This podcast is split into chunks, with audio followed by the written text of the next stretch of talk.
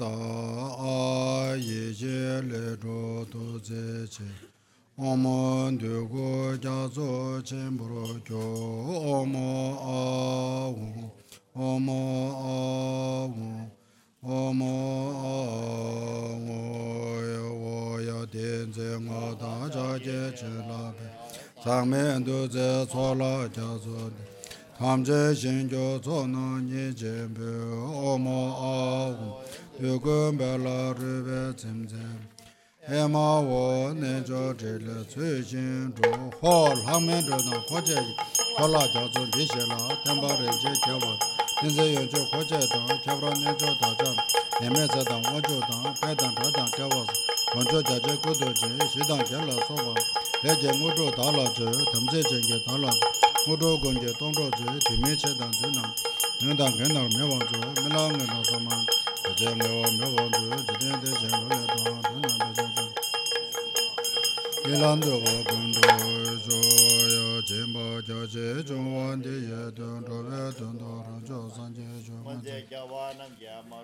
Kibe tso nan chenpe nru kyoro yo che yo Che gun che le donda sho nu ka che me do che che che ngon ke Ron nyo kyo aya ta re. ye je guo le ce ye zhou zhen luo zhou zang be ba jiu zha xiao tu jian dian be zhi le yang wen pe jian zhou lu lu zang be zai ba pan de la me xiao la so wa luan de guo zang tu guo zang me jian de dian be nian bo xie zhou zenbe zhi le yang da ra pe wa ren su dang be jie jiu xiao de 파베 개베 시중 자조 거다 전베 주예레게 사브도 노베 절라 완전 신예 대베 초도 샤데 바여 라브라 템보 계셈 남다 러든 사하가레 쳔베 제상 초제 고르요 토게 셈바 쳔브로 샤데 페즈 좀제 워동 바르베 rolo gumo mienpa chichin, pendia losang pekaran tabje, keche sebe drime shabde, keche gondon dribe soman, pande maso kemo laso, chile namche yisang chuba tang songja yeme tato chonche, doche duke ta shudan dribe susun dribe, tonde somme zobo chonek, yeme che chen truwe che le, che zon la me ku ze rab ten, nangara che le cho cho ke wa, lo zang ten pe che me san sun, truwe me ze ta tong, hane gyoro yo che o ya ngur pang me ke we tu nye ne la me chan cho truwe sar she, truwe cho cho kya wa sam tro, tsong me truwe ngom pro sa wa, Gwenje shenpe chanpe nyingpo, menyan zinpe kyuntere pewe, samshen chanpe rabje karacho, dame kecho namla sovan, mese toke narwe nyamda, chamze lusi menge su tuzi, zinge kecho losan nyendra, uze mingyuro kekera tingyo, namre keten tonga nyingpo, chu chanla manon changun rinlo, zinlan dame choge chube, chabe doje kamso tengyo, mingme deje choge yingye, nazo deje mongo songye, bum keram barbe shege mem. Tambe shabe tengyo, dorna gondo tadan chube, sambe rinje wange gewo, nyamdan rolo shibe choje, chabe gebe bardo tengyo, kanyan dola degen chungwa zeba tile chochuro pechin namde gede minya sede pechin gebe kesan chungkiro jeze lama goza rabde nangara tile chocho gewa rozan tenpe chume sansun gen robe mese tat ne gyuro ya om je je ma ba ma je ma la cha je a mo je nye ge je lo dan je je de zong ge chu je she je ge sa je wa le ne chu chang za dong gan da wa gun do ga wa jan ne ze be she ka ma dong da za be nam je ra do je be wo ram ba chang za zeng ge zong ne je je be me zhen ne nam ba je Chenpa tsutra kati shewa sawa samde chuyo nye Hanza di shen shewa tsuto tayen namba kema chu. Malyo para chenpa towe kebe seche shinto ten Hanza tuta ra hun ye ke tuta chona nanga kong Chiten tongpo shabje nende lubar mebran koba nyo Hanza kya che me la sangpa lungla na tso wancho chuyo 와 군도 가와 견네 제베시 가마 동자 저베 남제 라도 제베 오람바 창자 정의 전에 제제 베메 전에 남바게 진바 조저 가데제와 소와 섬제 주니 한자 디제 제바 조도 다예 남바게 마죠 말려 바르 점바 도베 제베 세제 신도 된 한자 도다라 홍예게 되다 전나 나가고 지된 동보 잡제는데 르바르 메브란 고반네 한자 제제 메라 상바 롱라 나조 원조주 정바로나 제사난다 니진 저견 되네데 한자 제제 자다 베게 바르 주고 저도 야고양자 잡제는데 멤버라 도바 신도 바람 한자 도레 샴자 젬보 뒤제 바워 나바 좀 라보 담자 말르스 마 찬자 군조 순자 자제 소메 도그라 나바제 말르 저게 홀레 겐베 랑게 외게 소나 좀 찬자라도 가완제 웨 오제 외게 좀베 제와 랍셰 도다라예 도단제 대완도제 한자 사제 경화 초노 탐제 고바 뇌완예 푸니에웨 예제 혼제 봉바 탐제 남바저 한자 다베 등보 오제 gem바 탐제 신동바 레베 드노 바메레 타바 신도 러번제 한자 제웨 등마 메다 바바 제웨 원네 ye jiang yin go guan de go ro ge zha ye bong de nan ban zhong han za za ye ngwa la zha ge de ge ne ge she ge dong pu nye zhen ze ye ye huang ge ri ba dong bao nam lang ge. Nyang en de she zhe nye. Sa am da yang dan de be de ba zhang ban zhang ba nye. Han za guan de go ro ba ga be zha ye lu ne nan ba ge. Yi ge zhe wa ngwa la gu be ri ba huang la zhang ma nye. anza dure shabje tabe oge nabe sabe nye. Riramen dara tambe jen jide songe yawa nye. Anza laye zona nambe rida da je chane nam. Tara nye jo peje yu ge tuna malu paru se. Anza laye zona ge wo ladam miya che tem mana gaja gawa je be tsuda mila nyamba se sanze nyamanda wa ge be chinyi pala orob se hara nye jo tudara ye shindo trabu rone se hanza tenye zonla kuwe chiwe tuta yantante tanda rona neche zona jambo tore ramzhangi tawa ngoje tewa de ta chanza wana nye sa je omo tare tu tare tore so wa omo tare tu tare tore omo tare tu tare tore so wa omo tare tu tare tore so omo tare tu tare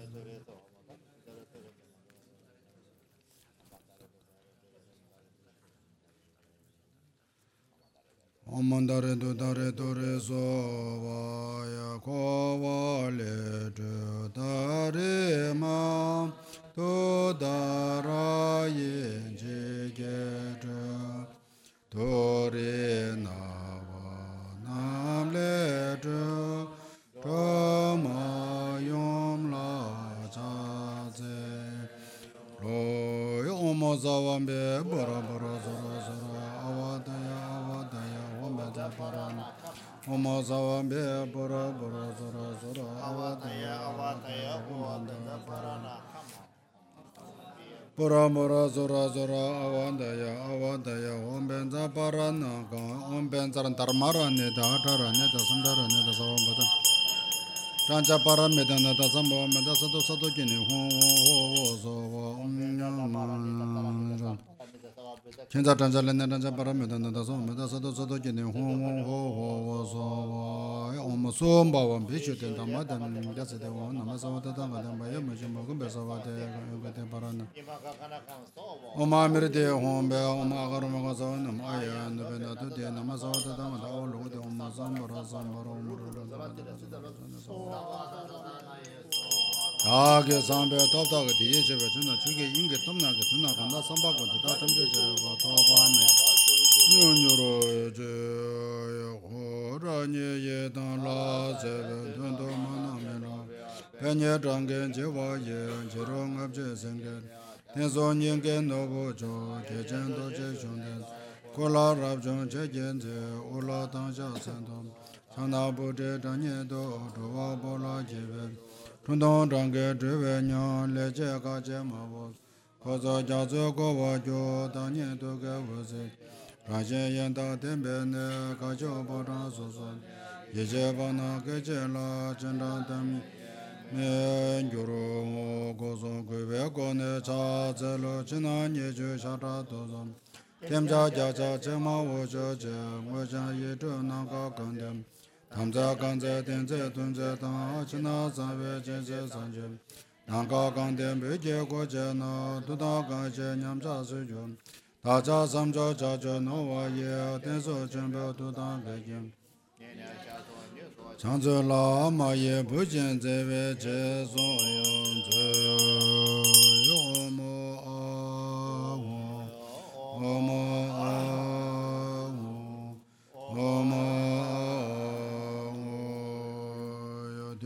le zo jang pe la ma da.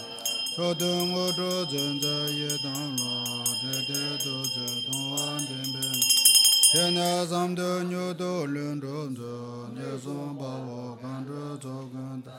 O de de zo dang zhe jia zo la de de du zhe dong wan den pe che ne zam de nyu du lun zhun zu che wan gan gan den kyabran je den len de den zon jo do do nye jo do je jong den lo de de do je don wan den bin chen ne zam de nyu do lun rom jo kyabran je den len de den zon do do nye jo do je jong den lo de de do je don wan den bin chen ne zam de nyu do lun rom jo kyabran je den len de den zon tu do nye chung do che chung ten lo de de do ze do wan ten pe che nye sam tu nyu tu lun chung ze shi che wang dang we che ram chan le nam jo re nga lo de de do ze do wan ten pe che che nye sam tu nyu tu lun chung ze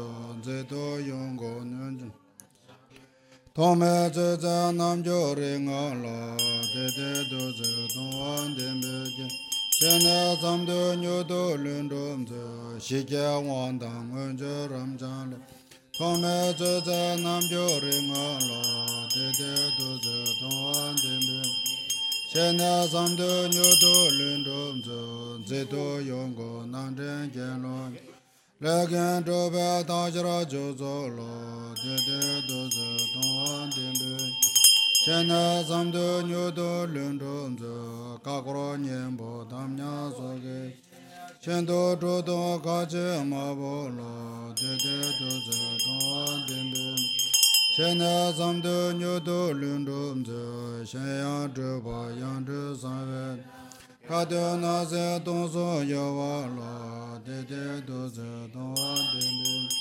She ne sam de nyo do lun dum zo, te tara che chen che le gu be. Nam che che le de do che che kyang, ya wa me wa pa ye bo shen do.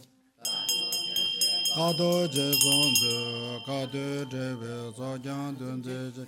yā tāng nyēn bē tā tsē chēn chē lō tā kē kāng tā kāng chē lē tē tā tā nyē tō chō lāng ā mā yē yē shē yā yā lā yā chō yā chē yā lā yā nyē nē yā kē wā yē yā lō sāng jā bē rē lō tā shē 아얀데 라야메야 고제야 잡세 베야야 겐데데나 제로야 메완데 타게르다야 제제야 메제 와야게 제바제 Ālū sēvāyatāṁ Yāngyē dūdhā yēshē rūpā Yē sūngyō yirākā nām yāmi yēntu Kē parā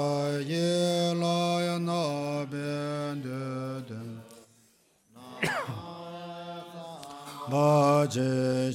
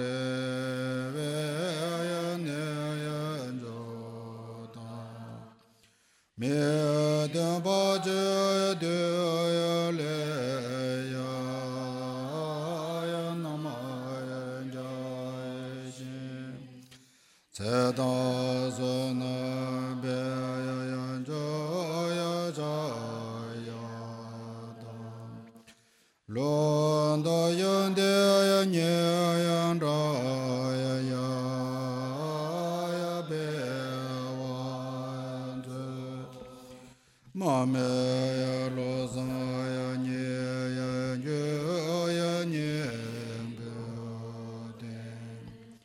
She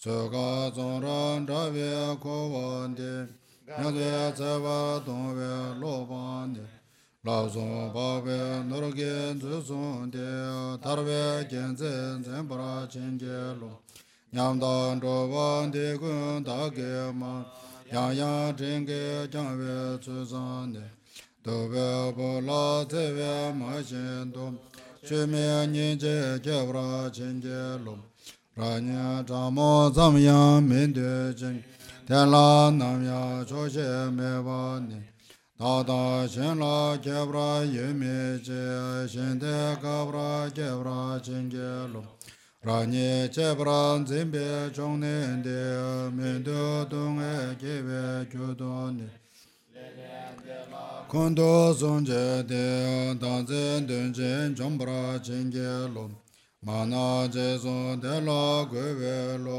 yā tā yē yōn tē chōng wē kō tō nē rō wāng tē tā tā kē chāng lāng jāng sō lē chē prāng tsēn prā chēng kē lō dō nā chē pā rāng tē kō nā tā tō wā shēng tē mbā shē tsē wā yī kyēn tā yēn tē yē wā tō bē lē tā chēng nyam chē nē prā chēng kē lō rāñye jēnzē guwā guñjē gu, mānā jēnzē yōndē guñjē shē, tēshē tāshē jēwē nēnchō lā, ñamlē ñēngbō lēmrā chēngjē lō, tēnā jēzō lā mā tu jē shē, māñchō rāwē tēchē tōngē gu, mā lū tāndā tā lā mēmbā tāng, xian la dang wa yin zhu ge de dan den ba jin ge lo te na je zun la ma du je je ma gyun zhe we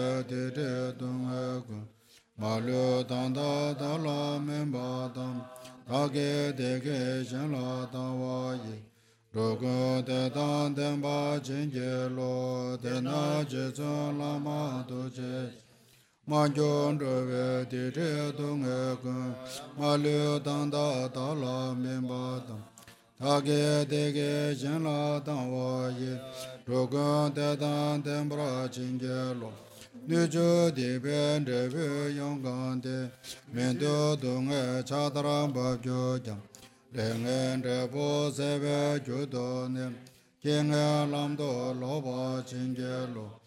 dāna sāṅgē nāvā jīcāyāṁ tōṅgē ñamlēngi chāñchō sēnyē pēvē lāṃ gyōtē yētē mbācē gōmbā chēngyē lō jarvā shētān tēmbē thāvgē kē chēlā gādō gōmlā chōvā tāṁ lō chō tāṁsē lāpchē ñamlēngi tēnchō tēnchē chēprā chēngyē lō tōṅlē lōṅlā gyōmbē chēngyē chēngyē chamda nyi che la pe samba ki rona se zo che le drewe che chancho semcho chongwa chinge lo. Te son kya wa kun ke tre che lam namda ke se tongpe kyu tang ki te cho zu tre som ke nyam le lam samba lu le che pra chinge lo. Lu tang long che te son ke zo che semche ra ran dewe ngo kyu de. 참여 동세 배외 명하게 진벼 버라진 조버라진 제로 소더라 자세 상하 동바이 제자 속에 제야 메도지 예제 되다 심제 된로베 소제 버라진 조마 진게로 감소 제고 말을 주교데 xie xian zang zhu di xie so jie jiang, mi zhu nu lin bian para zhu jie bian, xie bia para jin zo para jin jie lo, sem jie ri ri ji ya na mi bian, mi na jie wa jia zo ne gu jiang, ni jie mi ju jiang ju qiao zun bian, zun zhi para jin zo para jin jie lo, jin gu nang ba yin bi jun ba ne, qu gu den bi dong bi ne lu la, 제제 냥브란 조베 된젠게 삼대 브라제 조바 젠게로 대녀 소소 도베 셔라게 타베 제자 대제 당대와 된다 냠자 나게네 조게 셔라 브라제 조브라 젠게로 제나 저다 교마 멜란다 타베 조나다 조제젠도 나야 덴브라 메베 주도네 zabra jenge lu, konde rajen duza mewa dan, gyonze tenze luwa mewa ni, penzen gemen rozo jawa yi, lodo gondon dabra jenge lu, tene dojen zembe teben gem, tile gyode jazo jege di, modo zawa tamze tomba ni, sole jebran zembra jenge lu, kishen bado gebe gozondom, Kyume rinpa tangpe nenchoki, tame na she trima ku chande, kana lo. Ku changwa chingi lo, ngem ta kempo te utando, gunju shabsen ku pa le chang, wese kyu lu sungdun chu pe lam, ngundun kyu pra chingi lo, lamna ma sen chewe tu che na, chenda zangya lame pa wayin, yāntā chāvē dāngā kī tāvē shintō rīvrā chīngyē lō dōrnā kī chīngyē wā tam chē tō gōmbō chīngyē chēmē chē sōne guzōn tō kī sāngwā zēmbē pēkē tō vōrō gyōvrā chīngyē lō gōngyō kāntō ngōmbā sāngyē kōrgyē tōmā nītō tāngyō tē nēgā tātō kōtō mā lūpa mē mē lūngyō tō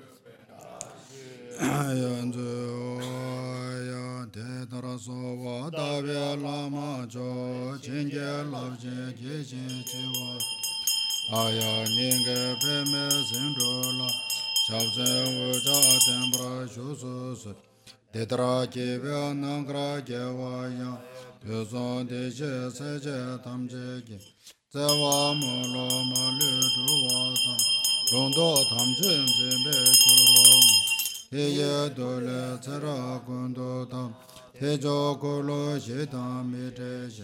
Me jo cha se yang ta ta wo tam rem nye lam jen de ra je jo se she na ka che nye je zen je ten de me jen gu wa kun de de ne ka ta do de le na gen zo ten zo pe la re ve ta she jo āngyā lō sāng rā pē chū kē tē, rāb sō nāng dā cī chē chū lā tsū, nē chō rāb chū tsō kē yōng kā pē, tū tē yu tō nē pē chā shī chū, chū nē tū nē lā mā lā chū lā, sō wā dā pē lō sāng chā pā yī, chē lā chū nē chēn tē lū kē chū, lō sāng tō chē chāng kē chā shī chū, tū kū chō wā yā kē tsō tā rā pē, yume rikye tenro kyunje nyenze lozan dambe chukye dam penzo pela rube tashi sho azo namje tenne chanchu paro kidan kinkyo kyawa jesa yume doje dan den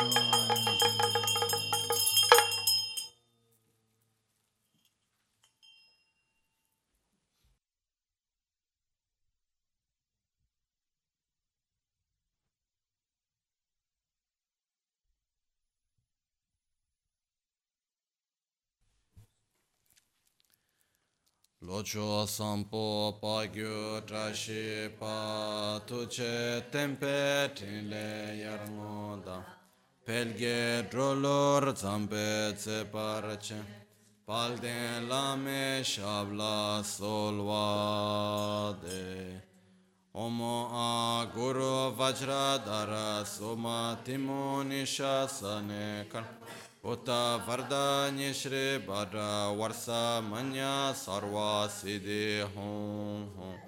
Om Guru Vajradhara Suma Timo Nishasane Karma. Uta Vardanya Shri Bhadra Varsa Manya Sarva Siddhi Hum Hum. Om Guru Vajradhara Suma Timo Nishasane Uta Vardanya Shri Bhat Varsamanya Sarva Siddhi. Hum Pakyuke Kudan Dagi Lu Pakyuke Sondan Dagi Nga.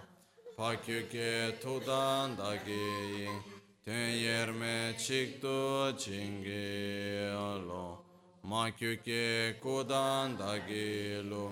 ma kyo ke sondan da ge nga. Ma kyo ke todan da ge. Chik tu jingi lo. Om muni muni mahamuni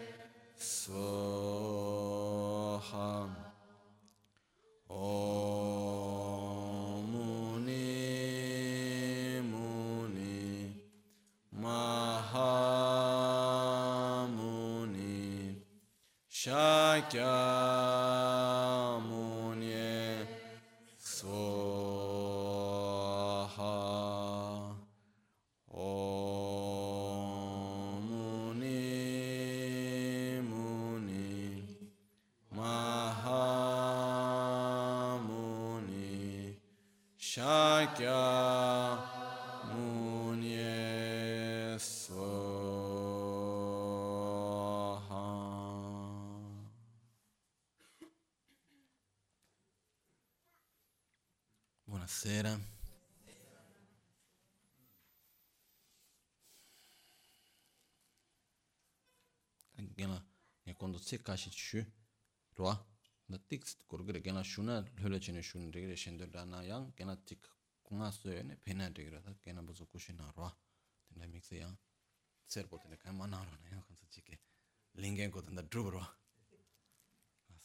Solo ringraziare la Malawan, Geshe-la, tutti i tenzi, i nostri carissimi monaci del Kumpen che hanno guidato questa parte della Guru Puja che abbiamo appena concluso. Stavo dicendo, siete molto più che benvenuti di rimanere un po', però se magari sono un po' stanchi qualcosa, un attimino, tanto parlo in italiano, no? Anche se capiscono, ah, per dire quello, ormai dopo tanti anni in Italia. Volevo oggi eh, farvi un regalo che ho accennato settimana scorsa, che è la spiegazione del mantra di Buddha Shakyamuni. Quello che accade è il seguente. Prima di tutto, no, arriviamo adesso a fine anno. Quindi io ho fatto un po' fatica a cominciare a capire ed accettare queste date. Problema mio personale, eh. Però sia eh, il Capodanno che il Natale e tutto il resto non sono altro che delle convenzioni create da noi, no? Per dire, io sinceramente mica ci credo che il Natale è il giorno della nascita di Gesù. Ci vuole un po' di eh, ingenuità per crederlo effettivamente. Questo è il mio punto di vista. Però questo a me non è neanche così tanto importante questo.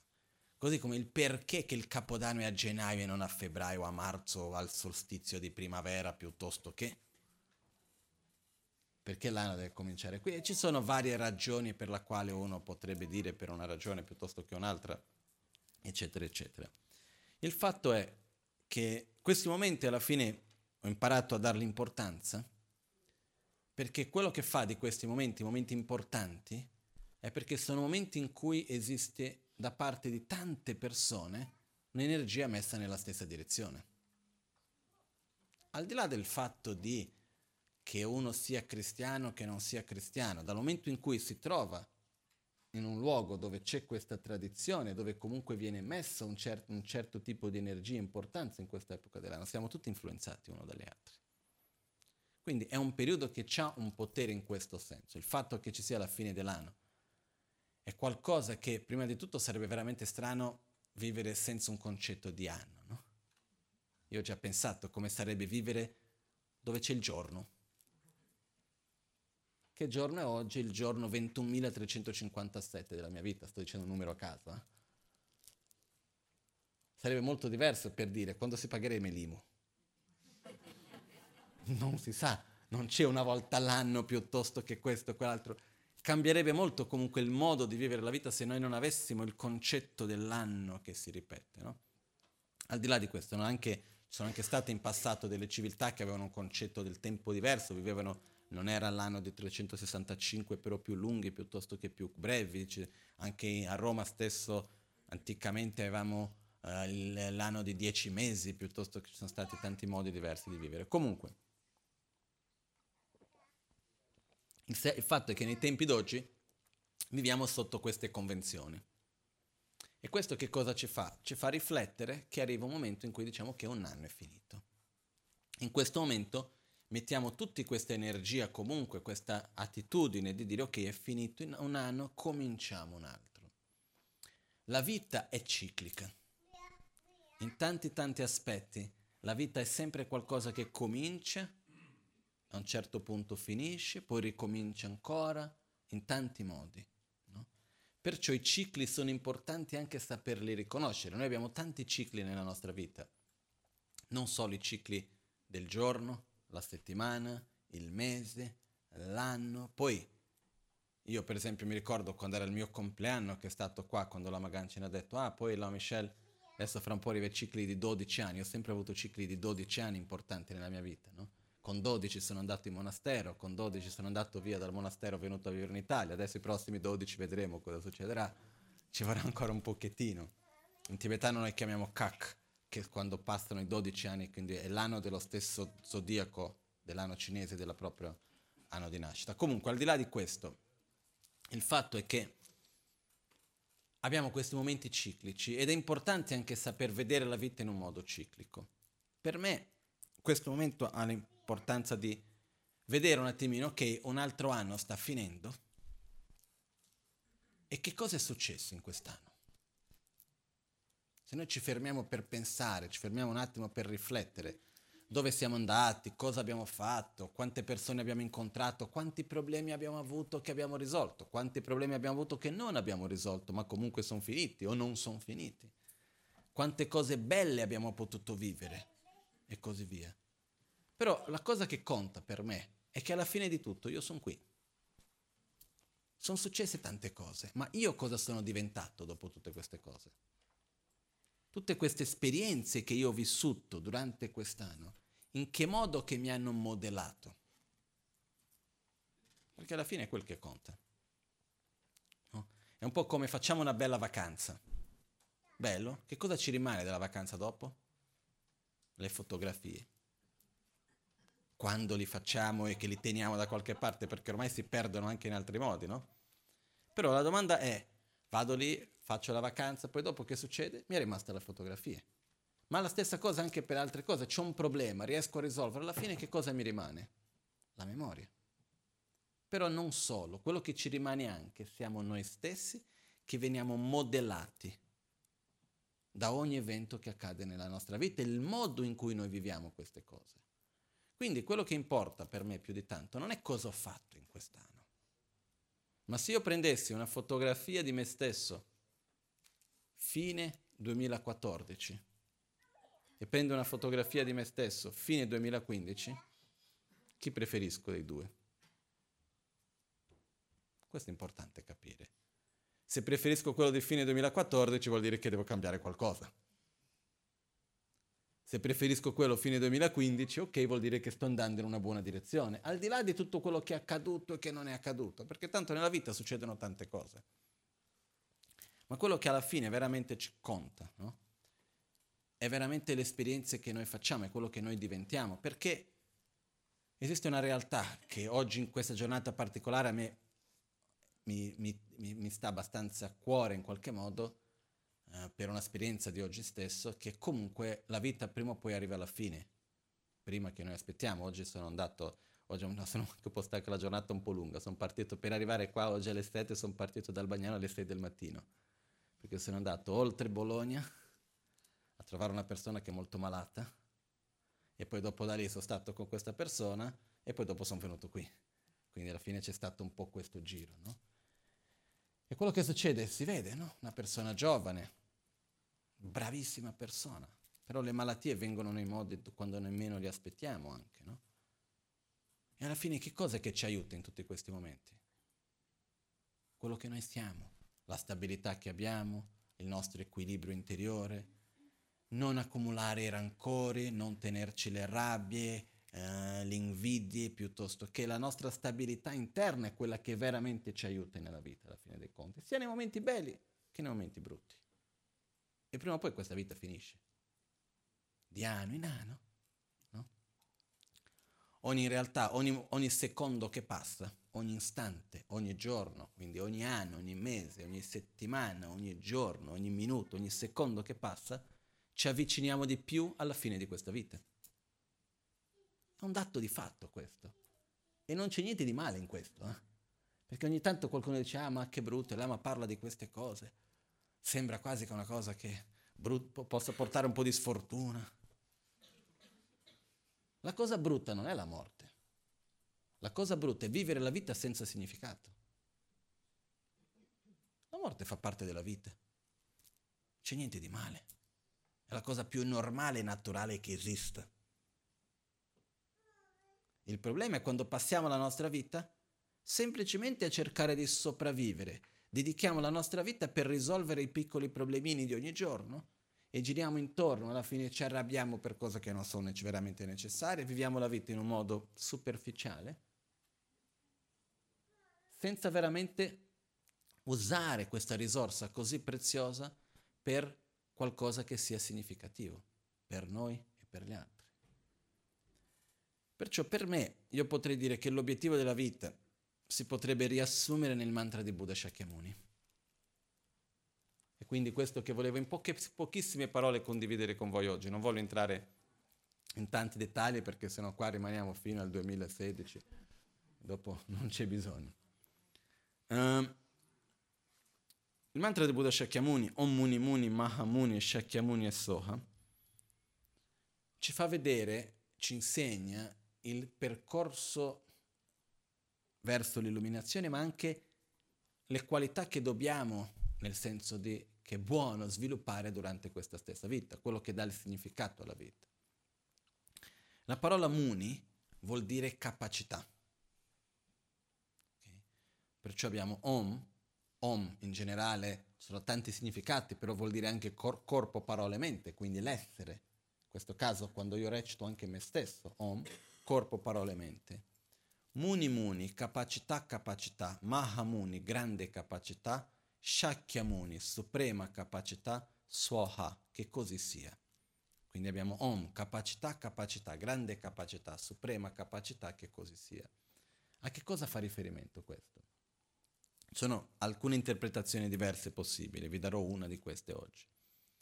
Il primo Muni fa riferimento all'amore verso noi stessi, alla rinuncia, all'emergere definitivo, che spiegherò un pochettino meglio che cos'è, ma diciamo amore verso noi stessi, Niechun. Il secondo Muni fa riferimento all'amore verso gli altri, alla bodhicitta. Il grande Muni la grande capacità fa riferimento alla corretta visione della realtà. E il quarto Muni, che può essere visto o come la suprema capacità o anche Shakya fa riferimento a Buddha e Shakyamuni, è uno dei suoi aspetti molto speciali dei suoi insegnamenti è il fatto di aver insegnato il sentiero Vajrayana, il Tantra. Quindi fa riferimento a questo sentiero della trasformazione del Tantra. Per oggi volevo darvi una chiave di lettura molto semplice, molto pratica di questo. È un po' il percorso nostro stesso di sviluppo, perché la prima capacità che noi abbiamo, quindi quando parliamo di capacità vuol dire qualcosa che ha un potenziale che io ho, ma che però devo sviluppare. Qual è questo sviluppo, questa capacità che noi abbiamo? Amare noi stessi. Sembra ovvio, ma in realtà non è così tanto semplice. No? In realtà non esiste nessuno che io creda che non ami se stesso.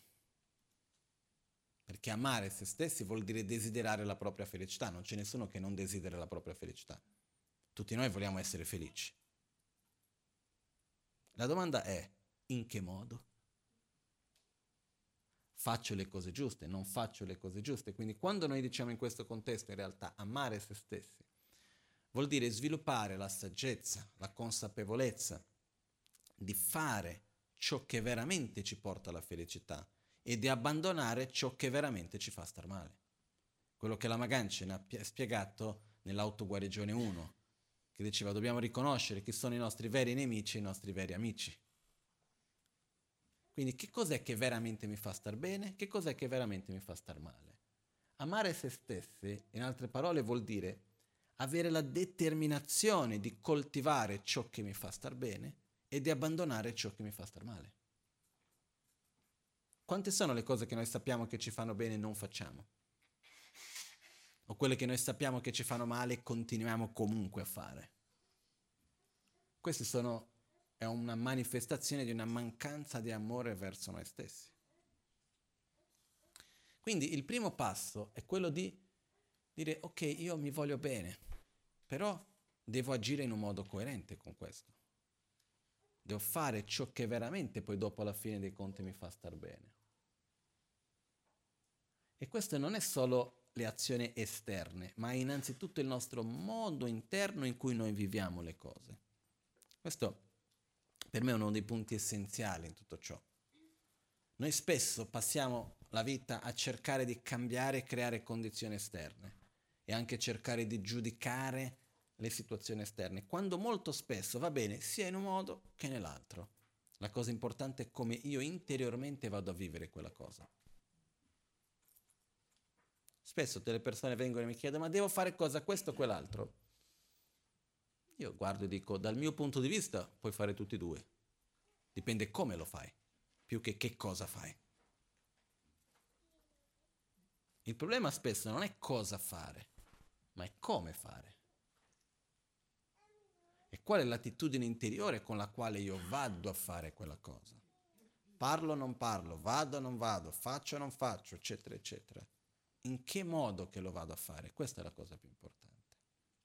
In questo processo di amare noi stessi, che ricordiamoci non è un processo egoista, perché amare se stessi è la base per poi dopo poter veramente amare gli altri. Se noi non sappiamo amare noi stessi bene, non sapremo neanche amare le altre bene. Se io non ho chiarezza di che cosa fa bene a me e che cosa fa male a me e non ho la determinazione di coltivare quello che fa bene e abbandonare quello che fa male, non avrò la capacità neanche di desiderare quello che veramente fa bene all'altro e fare qualcosa per lui. Perché l'amore che cos'è? È il desiderare la felicità. E qui c'è un problema grosso. Che cos'è la felicità? Dipende molto di che cosa noi stessi riteniamo come felicità. Quindi quello che accade con questo è, io ho visto tantissime volte conflitti tra persone, situazioni molto difficili perché due persone si volevano tanto bene, però avevano due concetti di felicità completamente diversi. E lì viene fuori un conflitto, ci sono difficoltà. Perciò più abbiamo un concetto di felicità che è più profondo, che trascende gli aspetti materiali e anche superficiali di questa vita, più riusciamo a, de- a desiderare questo stesso anche per gli altri e avere una visione più profonda. Più abbiamo un'idea più restrittiva della nostra propria felicità, cercheremo di mettere la felicità degli altri anche nella stessa casella. E quindi cosa succede? Io ti amo, tu devi essere felice però a modo mio. Cosa succede con questo? Conflitti. Anche questo periodo natalizio. No? Una cosa che io parlo di esperienza propria. Vengo da una famiglia abbastanza grossa, dove le feste di Natale siamo a 60-80 persone anche. No? E tanti di quei conflitti che ne vengono fuori. Perché? Perché spesso succede che io ti amo, perché sei il zio, la cugina, il fratello, il nonno, la, non importa quel che sia, però io voglio che tu sia felice dentro la mia felicità, dentro la mia casella di felicità. Però io ho una casella di felicità che è abbastanza restrittiva, ho una visione di felicità che è abbastanza superficiale. Quindi che cosa succede con questo alla fine? Succede che non riesco a veramente amarti per quello che sei, non riesco veramente a aprirmi a te stesso, perché io ho ancora una visione di felicità molto restrittiva anche per me stesso. Quando noi riusciamo ad avere una visione di felicità per noi stessi che transcende il corpo, i beni materiali, la posizione sociale, i rapporti umani, ma uno stato interiore di felicità che dipende, che vuol dire uno stato di equilibrio, di gioia, di soddisfazione, di pace, di saggezza. Quindi quando io desidero questo per te, questo trascende tutti gli altri aspetti che magari sono delle caselle in cui vorrei metterti. E diventa molto più leggera la cosa. Perciò, alla fine di un anno, che cosa ho fatto? Io ho più amore verso me stesso o no? Di solito la parola più tradizionale che viene usata è la parola rinuncia. In tibetano si dice, si dice ngejun. Nyebarjunwa. Nyebarjunwa letteralmente vuol dire, Nyebar vuol dire la certezza, Junwa vuol dire emergere. Quindi è l'emergere definitivo, che di solito viene tradotto come rinuncia, che è una traduzione pessima perché la parola rinuncia ci passa l'idea di sacrificio, qualcosa che devo abbandonare. La vera parola è Nyebrjuma, che è una certezza di poter emergere, di poter venire fuori da qualcosa. Che cosa vuol dire? È la certezza di poter uscire dalla sofferenza. E quando io mi dico, guarda, se ce la faccio ad essere felice, è possibile. Ma una felicità che trascende dove sono, con chi sono, in quale situazione mi trovo. Perché diciamoci la verità, chi, di qui, chi qui di noi non ha problemi? Nessuno. No? Guardavo la bambina, però anche lì. Cioè, non è che c'è sempre, c'è un po' di infelicità perché questo, perché ho fame, perché c'ho freddo, c'è sempre un qualcosa che viene fuori anche lì, no? Basta vedere i bambini, appena appena cominciano a imparare a comunicarsi un po' meglio, cominciano già il voglio, non voglio, cioè, cominciano sempre già, c'è già qualcosa. Però infatti è, c'è qualcuno qui che non ha dei problemi? No. E mi ricordo una cosa che magari settimana scorsa l'ho già detto, però mi è rimasta, come si dice, segnata a questo punto. Uh, una persona poco tempo fa mi ha chiesto, guarda, um, aiutami a darmi una risposta. Io sempre che mi incontro con i miei amici, un signore, un medico, già con una sua certa età, dice, sono anni che ci incontriamo tra amici, ogni anno che ci incontriamo ci lamentiamo di qualcosa. O è perché non va bene la salute, o è perché non va bene il lavoro, o è perché non va bene nei rapporti umani con i figli, con i nonni, con i genitori, col marito, con la moglie, o è perché c'è sempre qualcosa che non va. E mi chiedeva, ma qual è la chiave per fare in modo che vada bene? Dov'è la soluzione per questo? Mi chiedevano. Detto, guarda, è molto semplice. La vera soluzione è che non c'è soluzione e perciò non è un problema. Perché finché noi stiamo a cercare una soluzione, se noi osserviamo bene dentro noi stessi, viviamo nell'illusione che sia possibile vivere senza problemi. Risolvendo questo andrà tutto bene. Come in Brasile abbiamo di dire, l'abitudine di dire va tutto bene? E poi ogni tanto si risponde va tutto bene, tolti i problemi. Tolti i problemi va tutto bene. Ma è un fatto questo. Che quello che vuol dire le difficoltà, i problemi fanno parte della vita, ci sono, ci saranno sempre.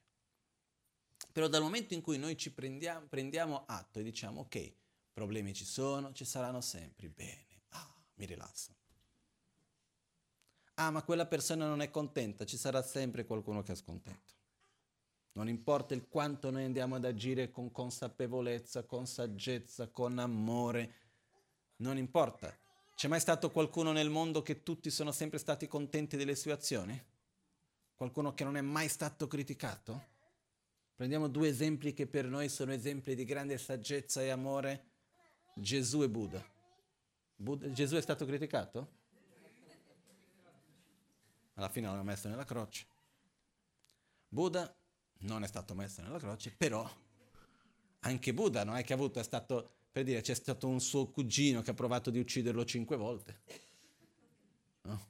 Non è mai riuscito, però ci ha provato. Quindi non è, quindi non è che erano tutti contenti di quello che lui faceva. Perciò ci sarà sempre qualcuno che non sarà contento, qualcuno che sarà triste, qualcuno che sarà... Ma anche per questo, per una semplice ragione, quante persone sono necessarie affinché ci sia un conflitto? In realtà una. Poi, se ci metti due, moltiplichi. Ma che cosa succede? Prima o poi noi ci mettiamo comunque a proiettare le nostre cose sugli altri. Le nostre paure, le nostre invidie, le nostre gelosie piuttosto che. E naturalmente vengono fuori conflitti. Quindi è normale che ci sia un po' di conflitto di qua, ci sia un po' di là, che ci sia un po' di gelosia o un po' di invidia. Questo fa parte. Qualche giorno fa ero con la Maganci, mi chiesi del centro, su ad Albagnano, mi ha detto va tutto bene, sono tutti contenti? E tu dice no. Però va tutto bene, io non ho nessuna aspettativa che siano tutti contenti. Eh? Quando riesci a fare uno contento, poi l'altro non è più contento, poi quando quello è contento l'altro non è più contento. È così, ma è così da sempre, e così sarà. Finché abbiamo gelosia, invidia, attaccamento, egoismo, eccetera, è così. Perciò io non posso passare la mia vita, e così credo per ognuno di noi, a cercare semplicemente di risolvere problemi. I problemi sono un mezzo tramite i quali io vado ad affrontare i miei propri conflitti, le mie proprie veleni mentali, quindi le difficoltà sono il mezzo tramite il quale io vado a praticare la pazienza, la soddisfazione, la concentrazione, la generosità, la umiltà. È dove vado a guardarmi negli occhi, guardarmi nello specchio. È lì dove vado a farlo. Però che ben vengano. Perché? Perché io voglio arrivare alla fine del 2015 e dire sono una persona migliore di quella del fine 2014. È questo. Perché alla fine dei conti la vita passa veloce. E quando vediamo siamo arrivati alla fine, che può arrivare a qualunque momento. Eh?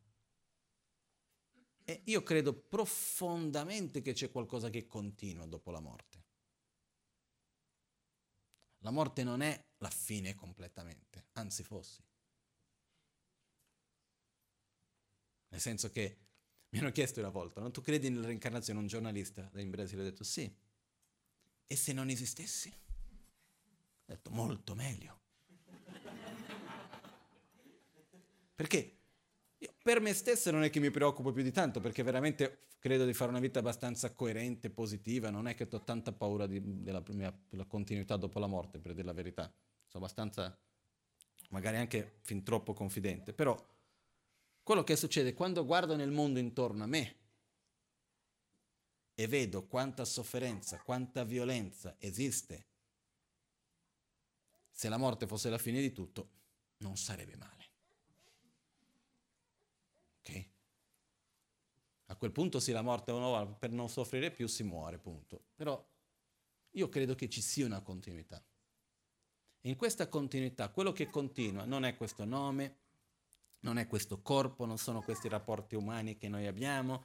Che cosa continua? Il nostro carattere più profondo, i nostri sentimenti, quello che chiamiamo la mente molto sottile, possiamo chiamarlo di anima, di continuum, di mente sottile, chiamiamo come vogliamo. Il fatto è che noi continuiamo ad esistere, così come in questa stessa vita abbiamo vissuto tante vite dentro di una vita, no? Quante vite abbiamo vissuto finora all'interno di questa vita stessa? Quante situazioni diverse abbiamo vissuto?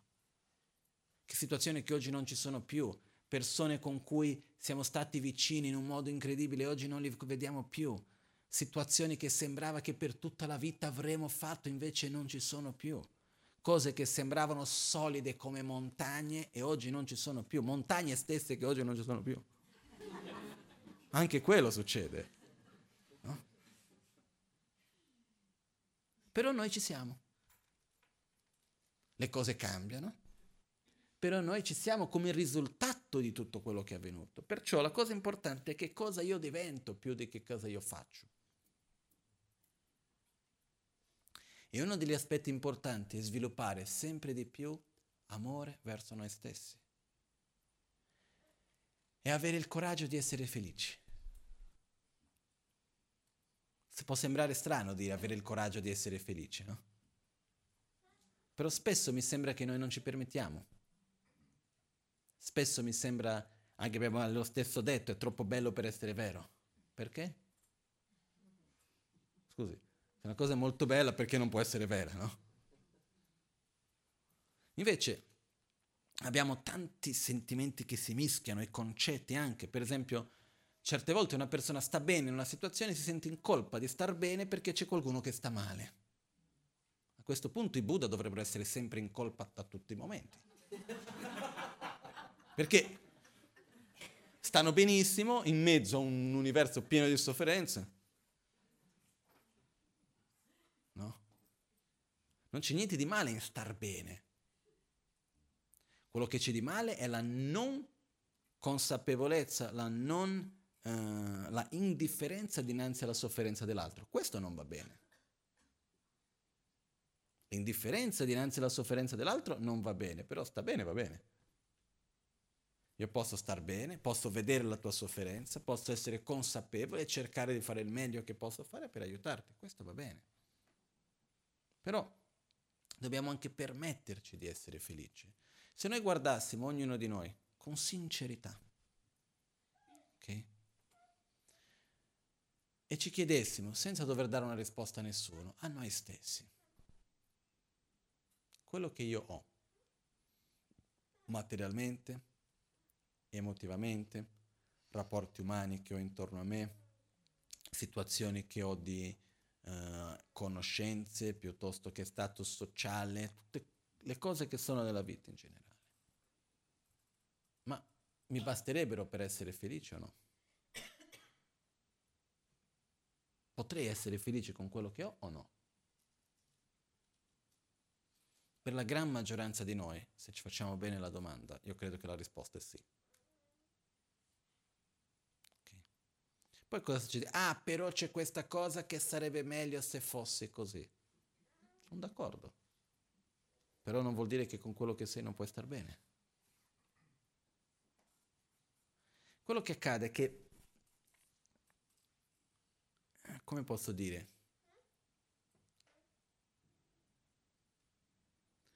esiste un proverbio che non lo so se dice in italiano, piove sempre sul bagnato. Perciò se vogliamo che piova, dobbiamo fare che si modo che sia bagnato. Non so se mi spiego. No? E questo, se piove sempre sul bagnato, dobbiamo bagnare affinché piova. Che cosa voglio dire con questo? Più siamo soddisfatti, più siamo felici, più riusciamo a ottenere le cose che vogliamo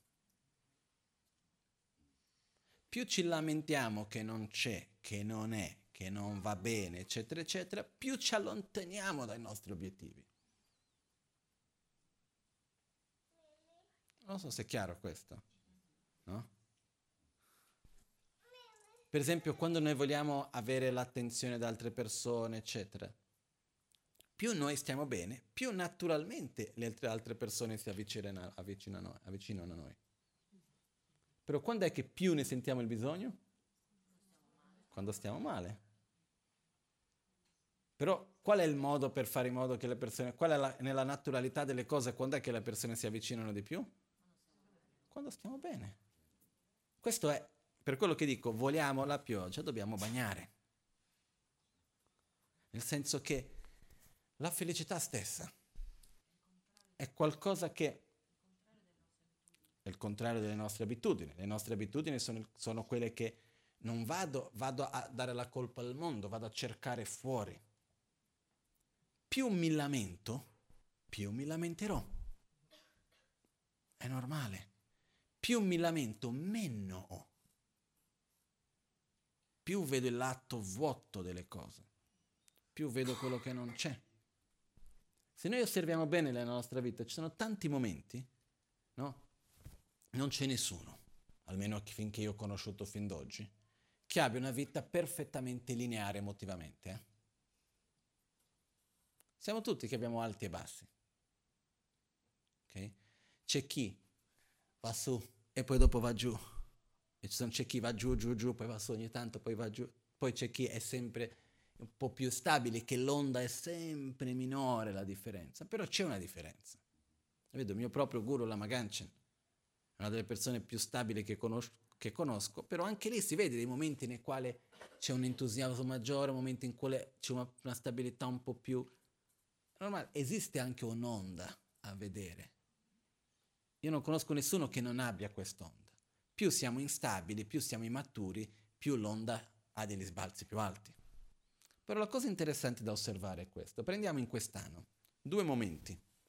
Momenti quando l'onda era su, quindi che bello, ah, eccetera, e momenti quando era giù. Ok? Prendiamo questi due opposti in più momenti diversi e poi osserviamo adesso da fuori le condizioni, le situazioni erano diverse o erano le stesse? Praticamente le stesse. Le cose per le quali eravamo felici non è che non esistevano quando stavamo tristi. Spesso le cose per le quali eravamo tristi esistevano sia quando eravamo, stavamo bene che quando stavamo male. Nello stesso modo, quando stavamo male, le cose per le quali dopo stiamo felici esistevano ancora. Perciò quello che ci fa andare su, andare su, non è la condizione e la situazione, ma con quale lato vado a relazionarmi. Dove vado a riconoscermi? Con che cosa vado a relazionarmi? Con gli aspetti belli che ho o con gli aspetti brutti?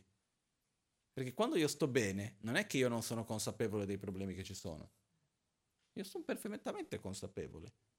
Però in quel momento io mi sto relazionando con il lato bello. Quando sto male, ho anche lati positivi. Però quando una persona sta male e tu cerchi di parlare delle cose belle, cosa ti dice? Ma sì, ma cosa vuoi che sia? Tanto, ma guarda quello che c'è. Perché quello che succede che cos'è? Noi ci relazioniamo con quell'aspetto. L'unico punto che voglio portare qua, osserviamo questo. Succede spesso che stiamo bene o stiamo male, ma le condizioni sono le stesse. Cambia un pochettino di qua e di là, ma sono praticamente le stesse. Cosa cambia? Con che cosa noi stessi andiamo a relazionarci? Che cosa ci mettiamo davanti? È come se andessimo a scegliere tra tutte le cose che cosa voglio mettermi davanti. Non so se è chiaro questo. Questo che cosa fa vedere a noi? Che quello che importa è come io mi pongo. Che io che devo permettermi di essere felice, rigioire della vita che ho, rigioire delle cose che abbiamo, perché se vogliamo essere insoddisfatti e lamentarci della vita, Abbiamo tutta una vita da lamentare, tanto non basterà mai.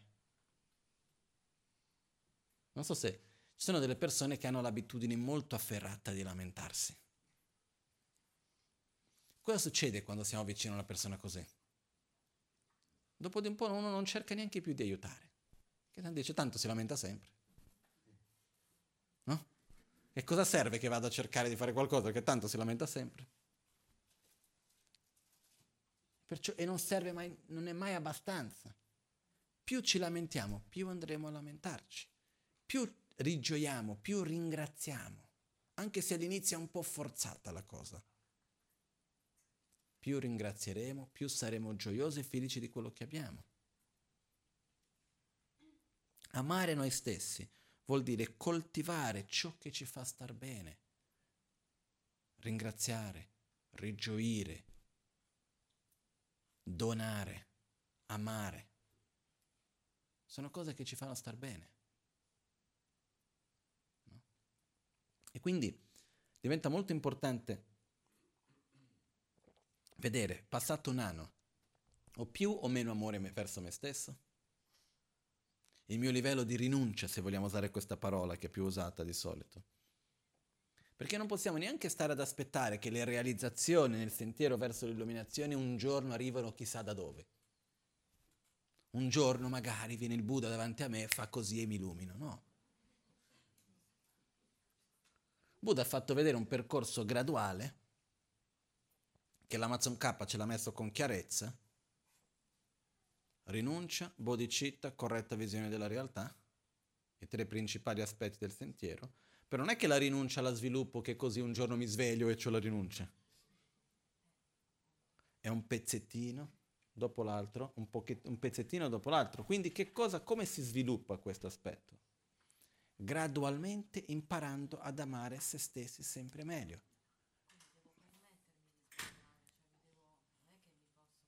No, no, no. no devi permetterti di... Noi dobbiamo accoglierci e direzionarci. Mm. Sì. No, non sbagliare. Comunque devo stare male finché non capisco come direzionarmi per stare bene. Quello che succede è che più che devo stare male, finché non riesco a capire non concettualmente, ma emotivamente certe cose, starò male. Nel senso che è anche con lo sbaglio che poi alla fine vediamo che è uno sbaglio. Perciò gli sbagli sono anche importanti, non c'è niente di male in sbagliare. No? Se noi diciamo, ma se io sapessi prima, grazie. No, anch'io. Perciò è normale sbagliare, non c'è niente di male in questo, in questo processo. Il fatto di fare qualcosa che non sia proprio giusto, sbagliare per dire, va benissimo, c'è niente di male. Però serve perché noi impariamo a vedere. Però il processo è che gradualmente dobbiamo vedere anno dopo anno. Ho più amore verso me stesso o no? Questo è uno degli obiettivi principali. Obiettivi per l'anno 2016. Amare meglio me stesso. Sviluppare più rinuncia. Riuscire a avere la coscienziosità. Tibetano si dice pagye, che è la consapevolezza di ciò che mi fa bene e rispettarla la consapevolezza di ciò che mi fa male e rispettarla, abbandonarla. Non è facile. È facile svegliarsi, per esempio, io vi parlo apertamente di uno dei miei difetti. Io sono pigro. Okay. Qualcuno che mi conosce dirà, ah, non è vero, stai sempre facendo tante cose. Non vuol dire. No? Per esempio, quante volte che non succede, mi sveglio al mattino e dico, ok, quale sarebbe la cosa giusta? Mm, alzarmi. Però un'altra mezzorettina in più che poi diventano due ore. No? Poi quando mi sveglio nel momento giusto e faccio le cose giuste, sto molto bene e contento. Quello che accade è che noi funzioniamo sulla base di abitudini e creare una nuova abitudine non è facile creare un'abitudine positiva non è facile, perciò ci vuole sforzo, ci vuole costanza. Dobbiamo dire questa cosa mi fa bene. Per esempio, diciamo che dobbiamo mangiare qualcosa, bere qualcosa che non ci piace. Io non lo so perché, quando avevo intorno ai 5 anni mi sono messo in testa che l'acqua non mi piaceva il gusto. E quindi ho deciso che non bevevo acqua. No? Quindi che cosa è successo con quello? Se io devo cominciare a bere l'acqua, Cosa devo fare? Devo cominciare a berla. All'inizio non mi piace, però la bevo. Piano piano. Cosa succede dopo di un po' di tempo? Cosa succede dopo di un po' di tempo? mi abituo. Come diceva Shantideva. Non c'è nulla che non sia facile una volta che si abitua. Non mi piace l'acqua, però è importante per me berla? La bevo. Ah, ma non mi piace il gusto. Fatti tuoi. Se è qualcosa che veramente mi fa bene, lo devo fare. E c'è un piccolo parentesi in questo. Noi nella nostra società d'oggi diamo troppa importanza al mi piace, non mi piace, il voglio, non voglio. Non so se è chiaro questo. Io mi ricordo adesso, per esempio, Geshe e la Tenz di sicuro avranno questa consapevolezza. In monastero, come a sera, non esiste mai la parola voglio. Non senti mai dire io voglio questo. Se tu vai da qualcuno, da un tuo maestro e dici, ah, Genla, io voglio questo, ti guarda, ti metti a ridere e dice, tu vuoi e quindi cosa vuoi che sia che tu vuoi? Ti serve, hai bisogno. Ah, ok. Noi diamo troppa importanza al voglio, al piace non piace. Come se, riuscendo a soddisfare il voglio e il piace, saremo felici facendo tutto quello che vogliamo e ottenendo tutto quello che ci piace e lasciando stare tutto quello che non ci piace, riusciamo a essere felici o no? Prendiamo un esempio, il mangiare. Se facciamo in modo che mangiamo tutto quello che ci piace e non mangiamo quello che non ci piace, ci fa bene? No. Così è per il resto anche non sempre quello che ci piace è quello che ci fa bene. Quindi una volta che io riconosco che qualcosa mi fa bene, mi piace, non mi piace, o meglio, non mi piace, non lo voglio, è difficile, non è una scusa. La cosa importante è, questa cosa mi fa bene o questa cosa mi fa male, la devo abbandonare. Ah, però mi piace. Eh, perciò mi rimarrò senza piacere, punto, non mi fa bene, ciao. Avere un po' di questa determinazione con noi stessi che gradualmente ci fa creare delle abitudini. Le abitudini si creano in, dove, dovendo indurre noi stessi a certi ab- a, comportamenti che non vengono in modo naturale ed spontaneo. Siamo abituati a sederci e respirare, osservando la respirazione e cercando di fermare la mente? Fa bene? Molto. È difficile cominciare? Abbastanza. È difficile dare costanza? Ancora di più. Però porta benefici? Moltissimi. Quindi si fa. Non ci sono tante discussioni. Quello che questo vuol dire amare se stessi riconoscere ciò che ci fa bene e farlo, avere la determinazione di per farlo, riconoscere ciò che ci fa male e avere la determinazione per abbandonare. Però è un processo di maturazione, un processo graduale, non è una cosa che avviene da un giorno all'altro. Perciò come uno degli obiettivi per questo nuovo anno è io devo sviluppare più amore verso me stesso. In altre parole, devo piano piano sviluppare sempre più rinunce. Un po' questo mi fa ricordare una, un verso del sesto Dalai Lama, Tsayang Gyatso.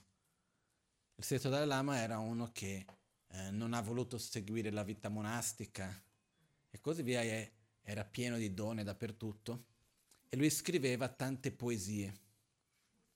E in una di queste poesie lui disse, questa frase si ripete in due poesie diverse, comunque lui disse, se io desiderassi l'illuminazione, tanto quanto io desidero le donne, io sarei già illuminato.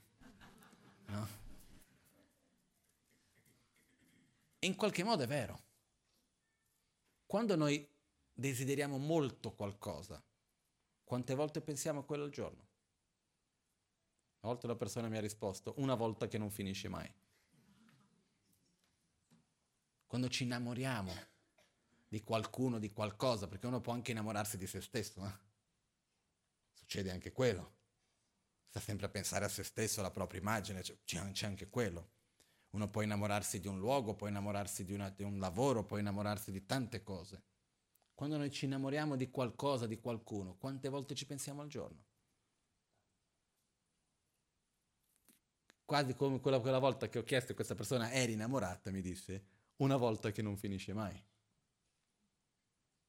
Quando io penso tanto a qualcosa, quanta energia ci metto per averla, per realizzarla?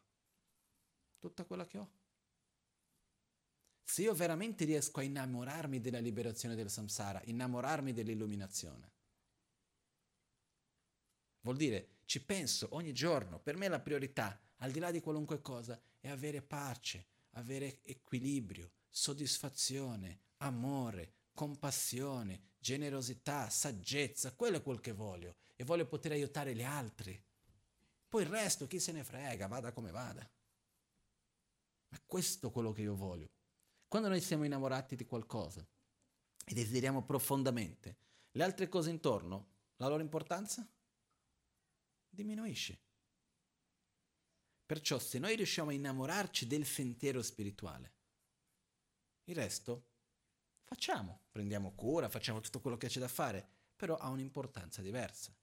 Amare se stessi, in altre parole, vuol dire anche innamorarsi di, di, di un'immagine più bella di se stessi, che viene chiamato nei termini religiosi la liberazione dal samsara o l'illuminazione. Ma è come fermarsi un attimo e immaginarsi come sarei io se non avessi più rabbia, più gelosia, più invidia, non avessi più nessuna paura, se fossi certo in ogni azione che compio, come sarei io se avessi la consapevolezza di tutto ciò che mi sta intorno, sapendo vedere ogni cosa per ciò che è? Se avessi la consapevolezza dell'interdipendenza, dell'impermanenza, di tutto ciò così com'è se io fossi libero dalla ignoranza che mi fa già essere un essere egoista, come sarei? Come sarebbe la mia vita? Bella, no?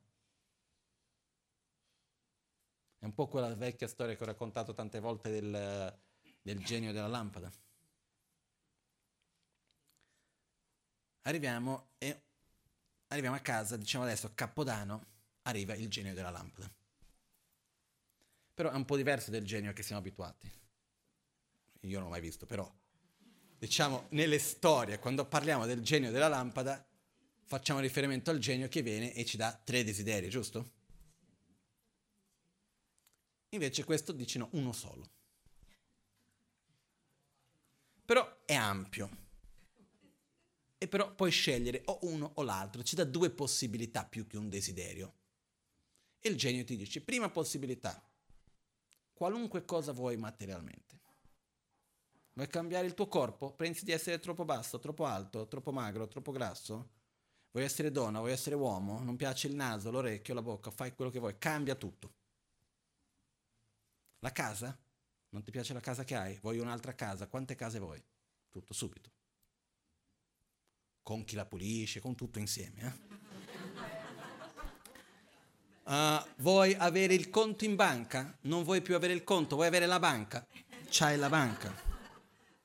Che cosa vuoi? Vuoi avere la macchina piuttosto che le macchine, piuttosto che l'aereo, la barca, tutto quello che vuoi? Materialmente, le persone intorno, che qua un, già un borderline tra il materiale e non materiale, comunque, che tipi di persone vuoi avere intorno a te? Tutte le persone, io voglio avere questa persona così, così, così, Tanto quando immaginiamo è tutto bello, poi dopo c'è tutta la parte che non siamo riusciti a immaginare che viene anche, no?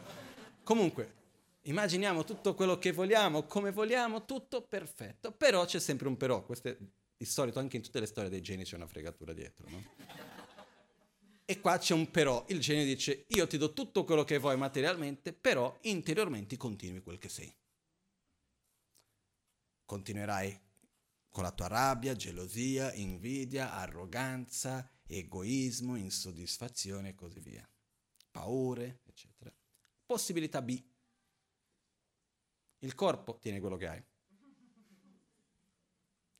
Conto in banca che abbia dei grossi numeri, neri o rossi. È quel che è. Lavoro, eh, posso fare niente. La famiglia, amici, sono quelli che ti sei creati. Non posso fare niente per tutto ciò. Cosa posso darti? La seconda possibilità. Pazienza, soddisfazione, gioia, amore, compassione, saggezza, consapevolezza, equilibrio. Posso toglierti un po' di roba tipo la rabbia, la gelosia, l'invidia, l'arroganza, l'avarizia, la paura, la, l'egoismo, la ignoranza. Quale dei due scegliamo? Qualcuno ogni tanto mi dice tutti e due. Se noi chiediamo tutti e due perché in realtà vogliamo il primo, non ci fidiamo tanto del secondo. Però la realtà è che basta fermarci un attimo per pensare bene che vedremo che quello che conviene è il secondo. Però la nostra energia stiamo investendo dove? Per ottenere il primo o il secondo? Spesso per ottenere il primo. Quindi la domanda è una domanda che dobbiamo farlo a noi stessi. Eh? E quindi su questo dire ok, per me cos'è più importante? ottenere il corpo perfetto, l'immagine perfetta, i rapporti umani perfetti, ottenere eh, tutto quello che voglio come voglio che sia, che poi è impossibile, perché il mondo non sarà mai così come io voglio che sia. O è più importante che io stia bene dentro il mondo così com'è?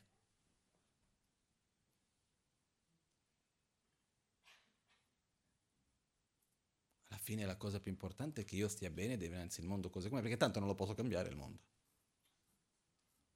Perciò dove metto la mia energia? Per questo. Questo è quello che per me è quando parliamo di amare noi stessi. Questo è il primo Muni. Capacità. Secondo Muni, adesso lo facciamo breve. Eh? Secondo Muni, seconda capacità, amare gli altri. Non c'è niente di più bello nella vita che aprire il nostro cuore agli altri. Anche egoisticamente parlando, non c'è niente di più bello che essere altruista. Nel nostro percorso, naturalmente, quando si comincia a sviluppare più se stessi, naturalmente uno sente la necessità di aprire il cuore agli altri. E pensando al nostro proprio benessere anche, perché diciamoci la verità, siamo o non siamo egoisti? Diamo o non diamo priorità all'io e al mio? Sì. Perciò, visto che siamo egoisti, cerchiamo almeno di farlo bene. Che cosa che ci fa veramente bene? Amare gli altri. Aprire il nostro cuore. Amare nel senso di aprirci veramente, senza attaccamento, senza aspettative, senza proiezione, senza voler controllare colui che io amo. Io ti amo perché tu esisti. C'è un verso nel Bodhisattva Charyavatara, capitolo 8, verso, intorno al verso 75-80, qualcosa del genere, che dice, dal momento in cui tutti quelli che sono intorno a me desiderano la felicità nello stesso modo in cui anch'io la desidero. Che cosa io ho di così speciale per curare solo la mia felicità? Dal momento in cui tutti gli altri intorno a me non desiderano la sofferenza nello stesso modo come io non la desidero, che cosa ho di così speciale che cerco solamente di eliminare la mia propria sofferenza? La risposta è niente. Quindi la tua felicità deve essere tanto importante quanto la mia. In realtà, più che deve essere, se ne voglio osservare con un modo chiaro, la tua felicità è obiettivamente tanto importante quanto la mia. E così è quella di tutti. La stessa cosa è anche per la, per la sofferenza. Poi, se io sono capace o meno di viverlo in questo modo è un altro discorso. Però il fatto qual è? Che più noi ci apriamo agli altri, più noi apriamo il nostro cuore, più de- veramente desideriamo la felicità, anche per noi stessi, quello ci fa solo del bene. Okay? Perciò la seconda capacità qual è? Quella di amare gli altri. Però questo amare gli altri c'è un però.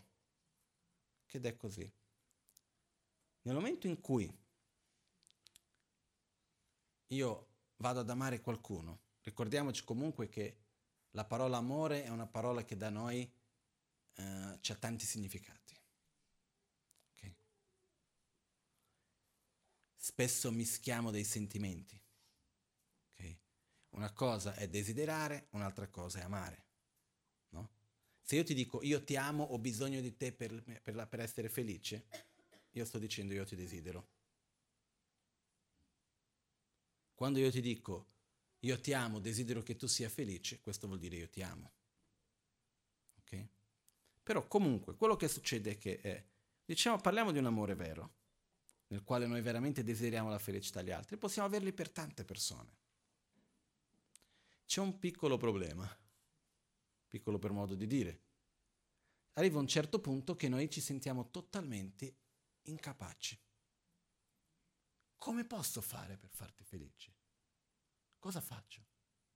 Abbiamo mai provato di fare qualcuno felice? È facile? Possibile? No. Ognuno deve farlo per se stesso. Perciò quello che succede che cos'è? Quando si sviluppa un amore, si apre veramente il cuore agli altri, una delle conclusioni che si va ad arrivare è L'unico modo perché io veramente riesca ad aiutare l'altro è prima di tutto sviluppando me stesso, perché io non ho la saggezza per riuscire veramente ad aiutarlo. Se io sono messo male come lui, come faccio ad aiutarlo? Come faccio a dire a qualcuno non arrabbiarti quando io stesso mi arrabbio? Perciò quello che accade è che inevitabilmente per aiutare gli altri non abbiamo altra scelta che sviluppare noi stessi. Ed è qua che il concetto di bodhicitta, la mente dell'illuminazione, perché che devo diventare un Buddha?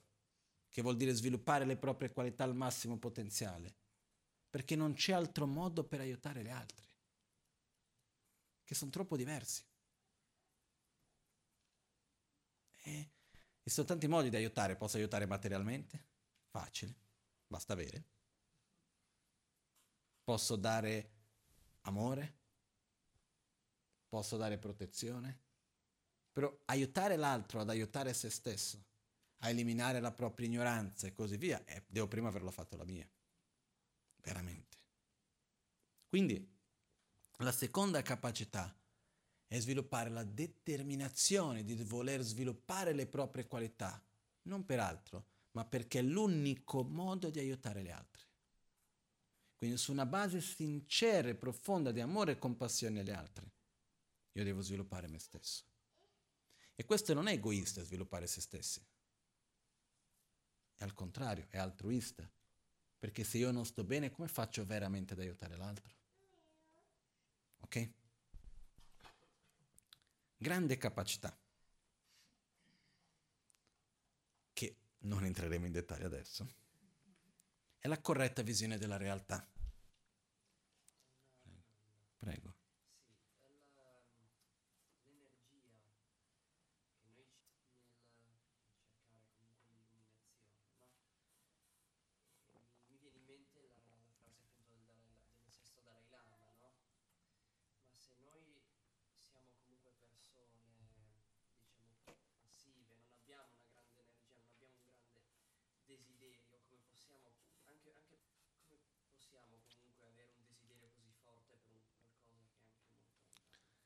Il desiderio nasce dalla fede. Ok? Che cosa vuol dire aver fede? Fede vuol dire credere nell'esistenza, nelle qualità e nelle capacità di qualcosa, nel potere di qualcosa. Io devo, in questo contesto, io devo aver fede in me stesso. Devo, devo credere che è possibile sviluppare le mie qualità, è possibile essere una persona stabile, equilibrata, gioiosa, soddisfatta, saggia e così via. Essendo così, questo mi porterebbe soddisfazione, gioia, felicità e mi darebbe il potere di aiutare gli altri. Quindi quando io credo in questi tre aspetti profondamente, naturalmente mi viene la voglia di, di esserlo, di svilupparlo. E da questo viene lo sforzo.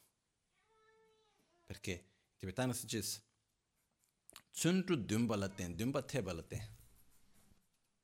Per avere sforzo devo avere aspirazione, volontà, desiderio. Per avere aspirazione e volontà devo credere in quello che voglio, che esiste, se no non, non ci sono.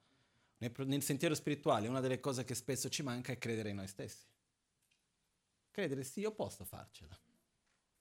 E questo è quello che è amare se stessi. Okay? Il, punto, il, ter- il terzo punto, ogni tanto il portoghese si mette in mezzo. Uh, il terzo punto, la grande capacità, vuol dire vivere la realtà in un modo coerente con ciò che la realtà è. Okay? Faccio un piccolo esempio, piccolo piccolo. Poi non è il momento adesso per entrare in dettagli, ok?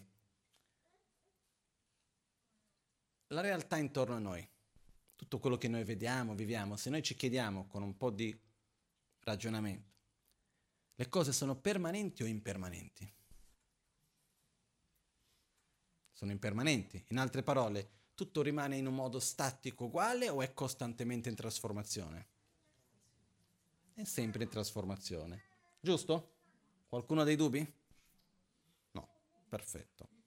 Adesso, quando noi viviamo una situazione, quando noi vediamo una persona, ci troviamo oggi, chi pensiamo di vedere la settimana prossima? La stessa persona o siamo consapevoli che ci sarà una trasformazione? Pensiamo di incontrare la stessa persona.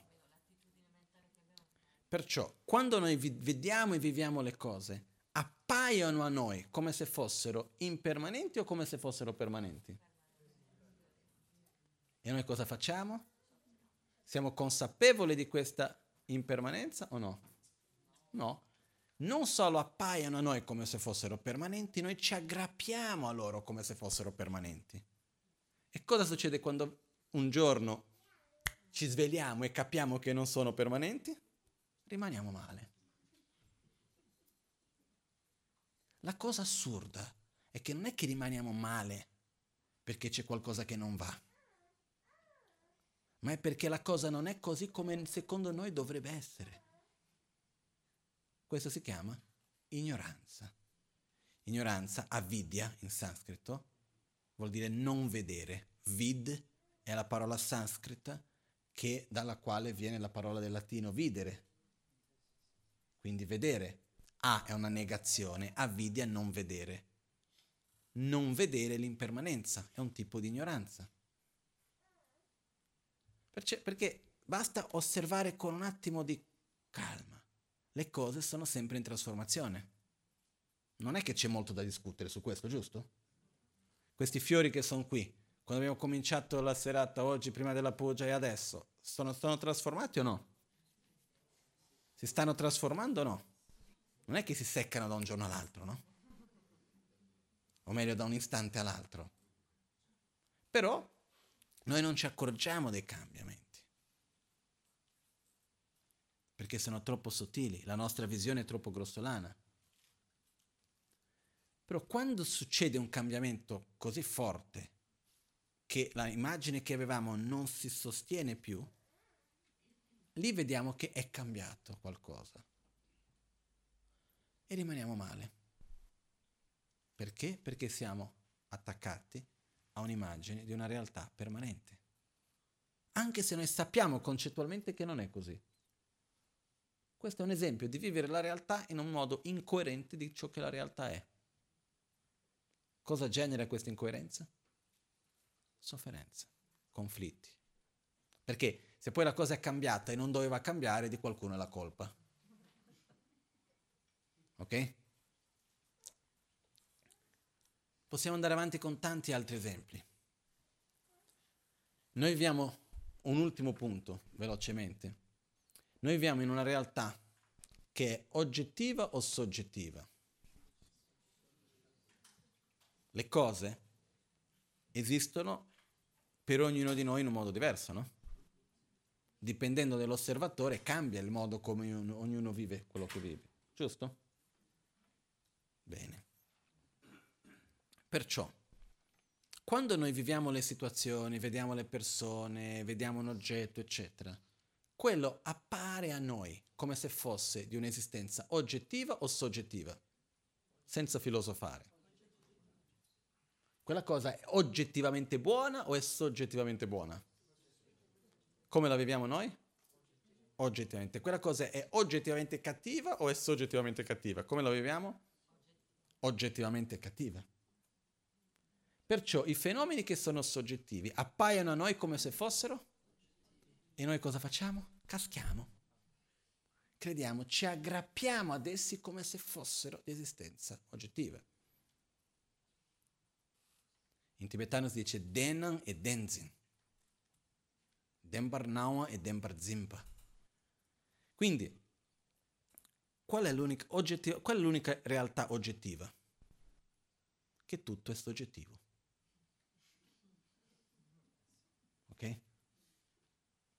Però quando le cose le vediamo, come appaiono a noi? Come se fossero oggettive e noi crediamo. Questo è ignoranza. È un modo incoerente di vivere e sperimentare la realtà. Perché le cose non sono oggettive.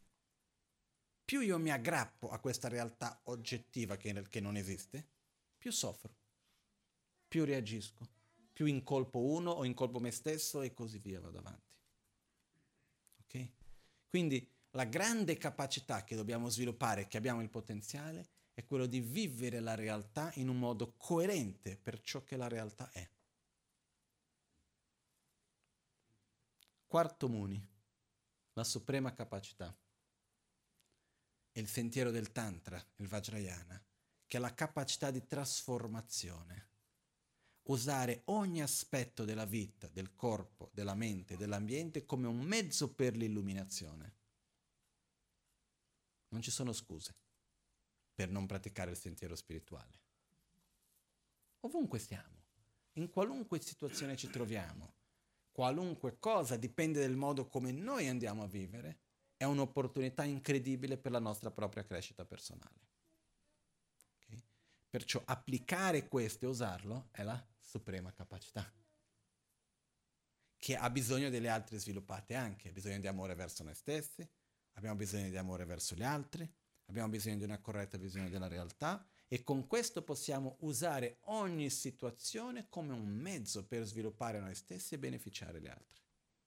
Il corpo, i beni, le situazioni materiali, il, le persone, le situa- qualunque tipo di rapporto umano che abbiamo, qualunque situazione può essere usata come un mezzo per l'illuminazione. Non è semplice, ma è possibile. Ok? Quindi, in poche parole, Om Muni Muni, Mahamuni, Shakyamuni e Soha, capacità, capacità, grande capacità, suprema capacità che così sia, corpo, parole, mente all'inizio, corpo, parole, mente siamo noi stessi, capacità amare noi stessi, amare gli altri, con una corretta visione della realtà, trasformiamo ogni cosa di questa vita, il corpo, la mente, la parola, l'ambiente, qualunque cosa ci sia nel sentiero verso l'illuminazione, per raggiungerla molto velocemente, per il beneficio di tutti gli esseri, che così sia.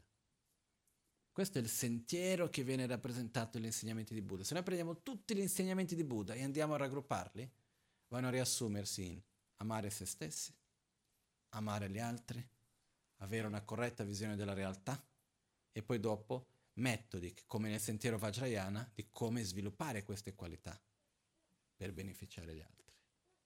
Ok? Quindi, in conclusione, io auguro di cuore non solo un buon anno, ma una buona giornata ad ognuno ma che possiamo usare questo ciclo di un anno all'altro anno per poter osservare noi stessi e osservare il nostro proprio processo di crescita interiore, che è una cosa di una vita.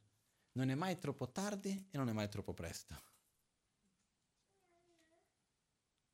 Perciò Una cosa che mi dà molta gioia quando vengo per esempio qui al Kumpen, no? È anche un momento per ringraziare tutti alla fine un altro anno del, del Kumpen. Abbiamo gente di tutte le età, di diverse classi sociali, di diverse culture, di diversi paesi, di diverse mentalità. E però ci troviamo tutti, è un luogo dove ognuno può essere se stesso, un luogo dove siamo qui perché abbiamo qualcosa che ci unisce, qualcosa che c'è in comune, che trascende tutto questo, che il nostro proprio percorso spirituale. Questa è una cosa molto bella. No? E quindi io veramente auguro a ognuno di poter rendere ogni giorno della vita un giorno significativo, di poter cogliere l'essenza. Io non auguro a nessuno di avere un prossimo anno senza problemi, perché tanto non succederà. È come augurare che il sole possa nascere da ovest.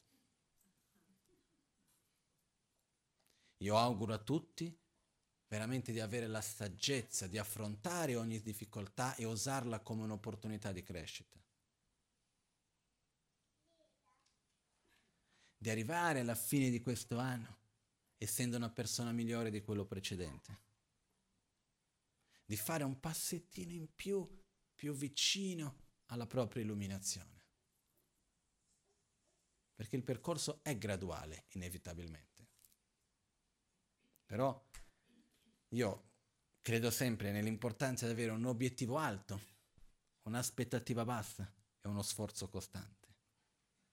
E così piano piano ci arriviamo. Però dando significato alla vita, come abbiamo detto le settimane scorse, non vivere questa vita solo per sopravvivere, ma vivere questa vita come un mezzo. Per che cosa? Per amare se stessi, amare gli altri, avere una corretta visione della realtà. Come se qualcuno ci chiedesse, tu cosa fai nella vita?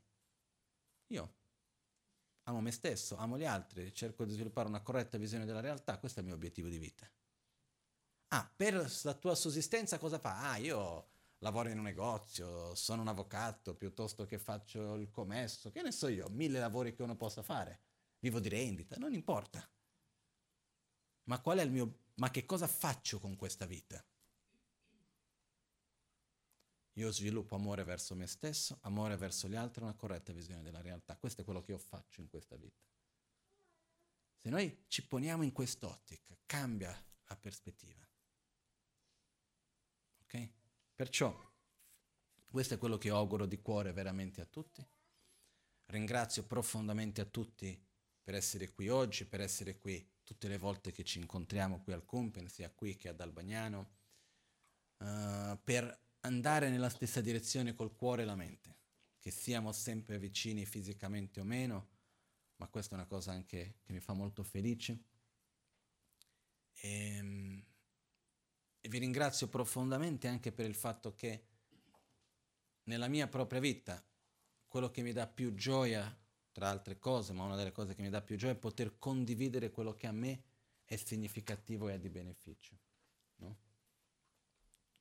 Quindi Uh, questa è una cosa per me importante, che ringraziare. Io, per me, più, più, sappiamo ringraziare, più vediamo, riconosciamo la ricchezza di quello che abbiamo. No? Quindi veramente voglio ringraziare tutti di questa opportunità che voi date a me. Se non fosse per voi, io perché dovrei venire dal, a Milano tutte le settimane?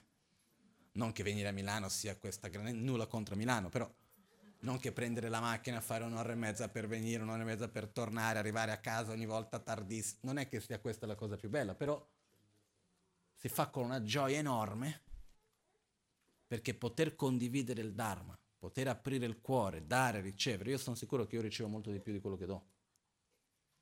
Perciò veramente sono molto grato di questo e non lo dico così per dire, lo dico perché ci credo in questo.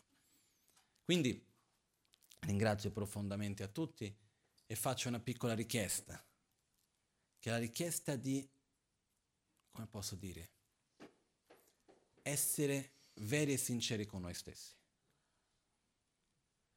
di amare se stessi, di mettere sforzo per amare se stessi ogni giorno in un modo migliore.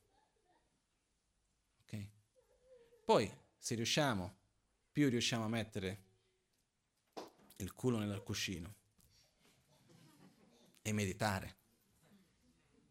meglio è. Più riusciamo a sederci, meditare, direzionare, meglio è. No? Perché solo nel volere non si arriva neanche, uno deve anche darsi da fare. Quindi importante meditare, agire, però veramente io auguro a ognuno di poter dare un significato in questo senso alla propria vita. Okay?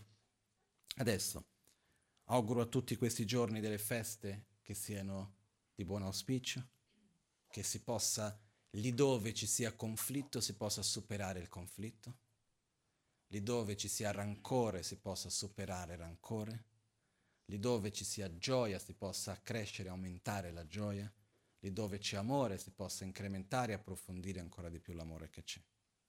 Ok? Quindi anche se in questi giorni dobbiamo incontrare persone magari con cui c'è un po' di difficoltà, di conflitti, non aver paura. Vedere che bella opportunità che abbiamo di, senza dover verbalizzare, ma guardare negli occhi dell'altro e dire ti amo. No? Quindi approfittiamo di questa opportunità bella che abbiamo. Okay?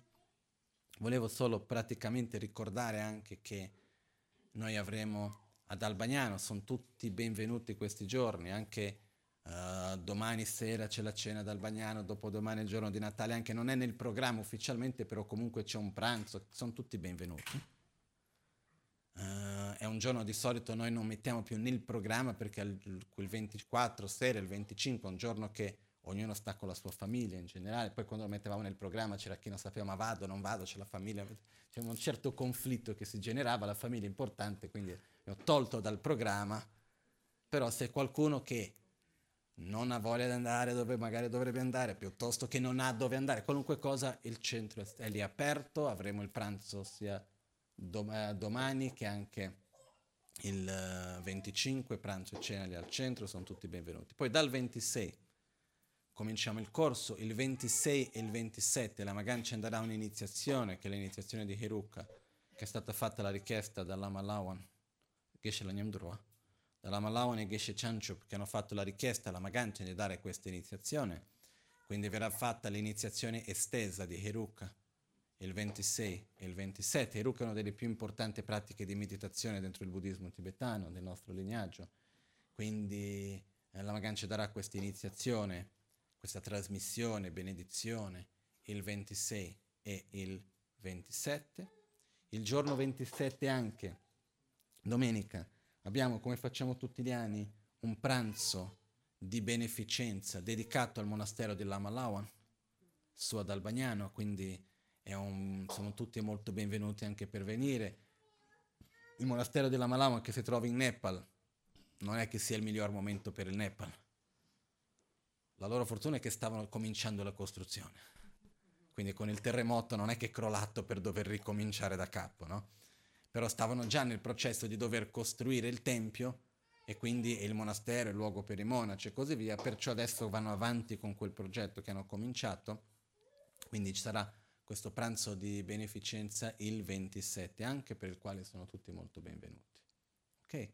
Il corso ad Albagnano andrà dal 26 fino al 6, perciò anche le attività qui a Milano riprenderanno dopo il 6.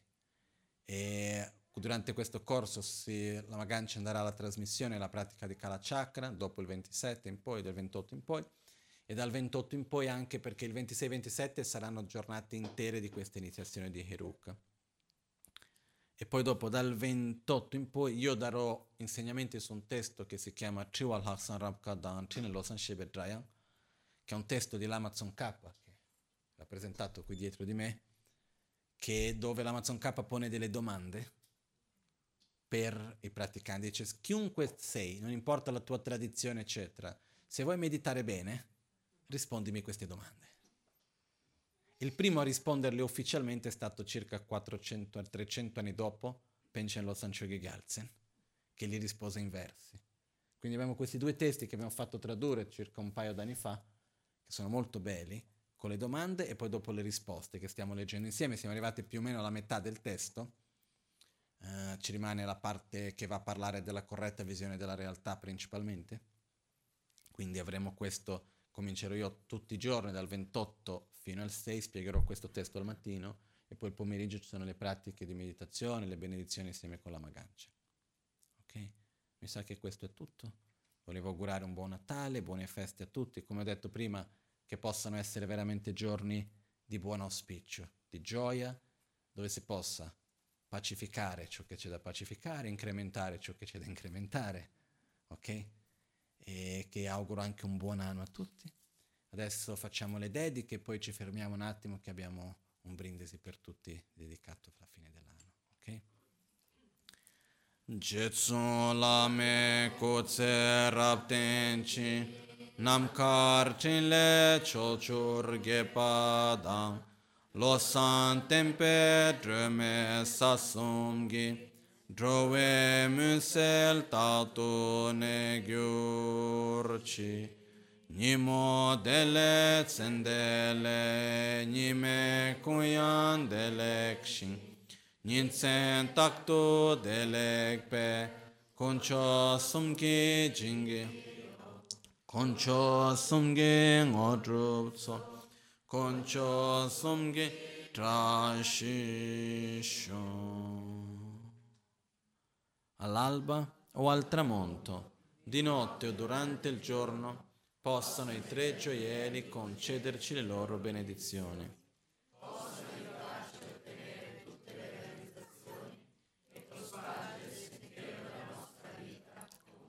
E di buon auspicio. Vorrei fare una breve preghiera dedicata a Sofia, che è questa bambina figlia di una ragazza che frequenta qui il centro, Isabel, che è nata due o tre giorni fa, però è nata con una malformazione all'esofago eh, però ha fatto l'intervento ieri, sta bene, quindi l'intervento è riuscito bene, però è un momento abbastanza difficile sia per la mamma Isabel che per lei, quindi facciamo una breve preghiera anche per lei. Om Mani Padme Hum Om Mani Padme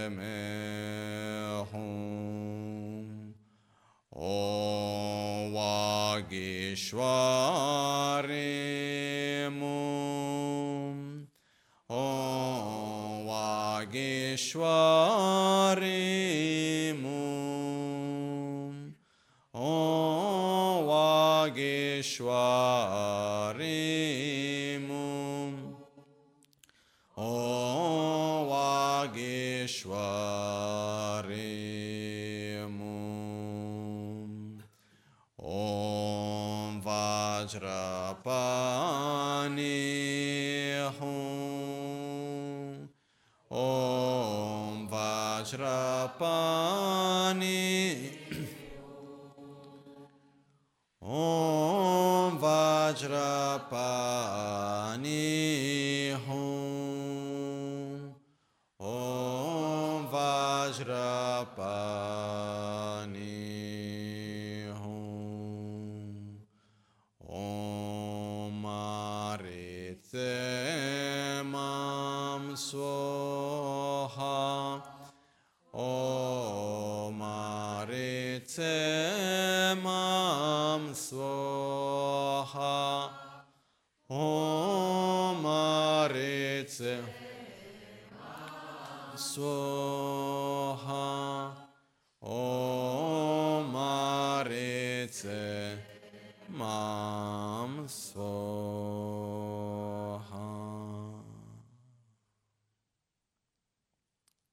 Rashidele Grazie a tutti.